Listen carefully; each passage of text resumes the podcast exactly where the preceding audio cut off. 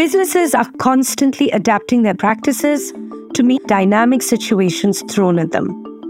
What do we do in an economic slowdown? How do we shift to sustainable practices? How do we benefit from China plus one strategy? How have geopolitics and diplomatic relations affected supply chains? Are you future compatible?